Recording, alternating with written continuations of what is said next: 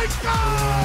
They score! Welcome to God's Playbook with your host, Father Rico Passero. Lock at the 20, 10, 5, touchdown! Touchdown! Let's play ball.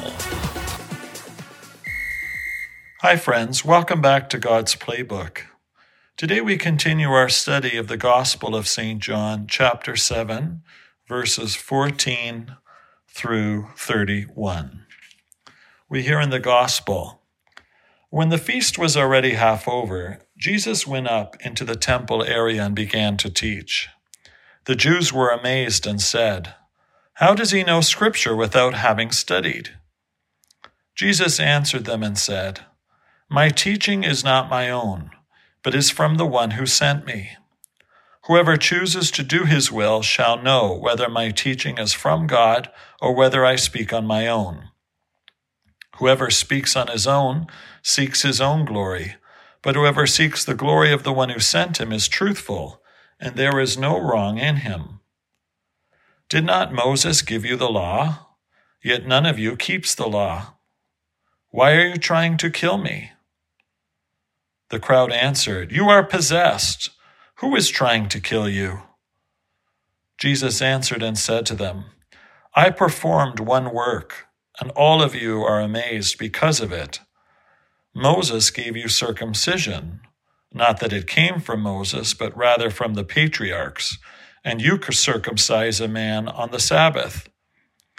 If a man can receive circumcision on a Sabbath, so that the law of Moses may not be broken, are you angry with me because I made a whole person well on a Sabbath?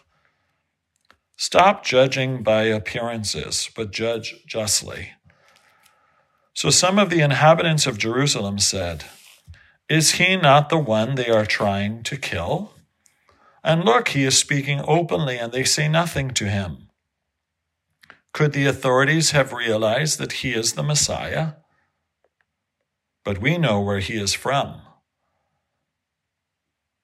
So Jesus cried out in the temple area as he was teaching and said, You know me, and also know where I am from.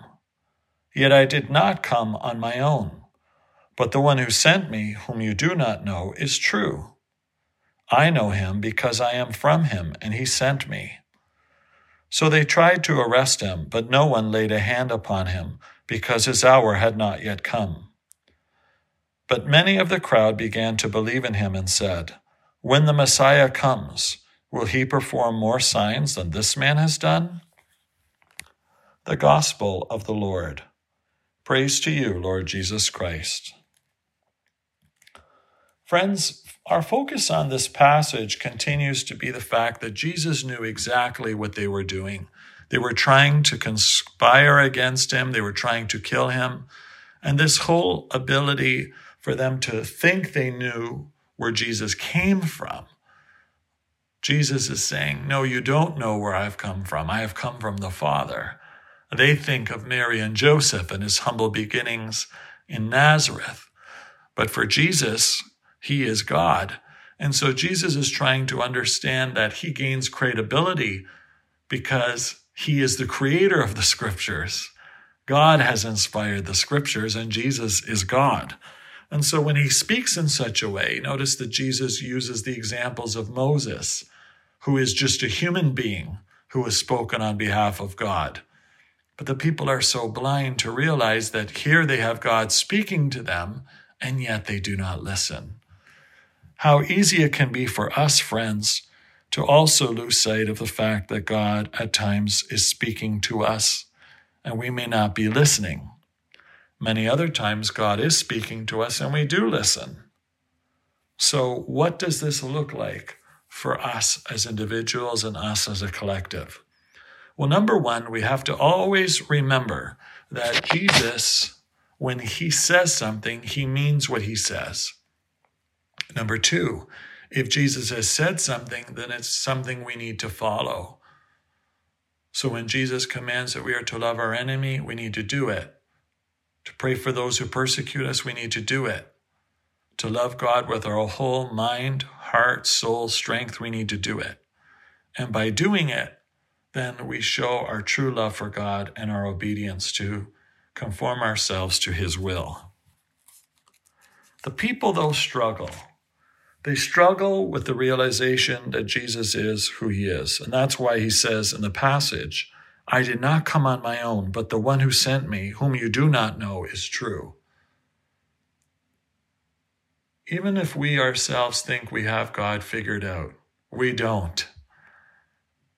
We're just scratching the surface. We're jumping in the shallow end of knowledge of God when God is at the bottom of an ocean. He is infinitely greater than we can ever imagine. Our knowledge of Him, we could read every single book, every drop of ink that is spilled in this world to still not cover enough information about who God is. But coming to know God and respecting Jesus for who He is, that's what it means to be a true disciple. To open ourselves up, to challenge ourselves in sacred scripture and study in our church tradition, which is rich in writings about God and His plan for us. It helps us in many different ways through spiritual reading, through reflection, through prayer, allowing the Holy Spirit to speak to our hearts, taking in podcasts such as this one and others to help us to grow in faith. There are so many ways in which we can try to come to know God more and more using one of the gifts of the Holy Spirit to assist us. So, friends, as we reflect on this passage today, may it be an inspiration for us to respect Jesus, to love him, and to also realize that indeed he has the credibility, since he is God, to say what he says, to mean what he says, and thereby we must follow what he says. Let's question less and trust more. Praying for one another, I pray you have a great day, friends, as we grow in God's image and likeness. For God's Playbook, I'm Father Rico. God loves you, and so do I.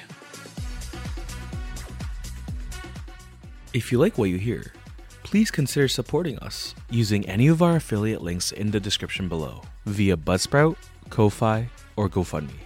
Thanks, and God bless.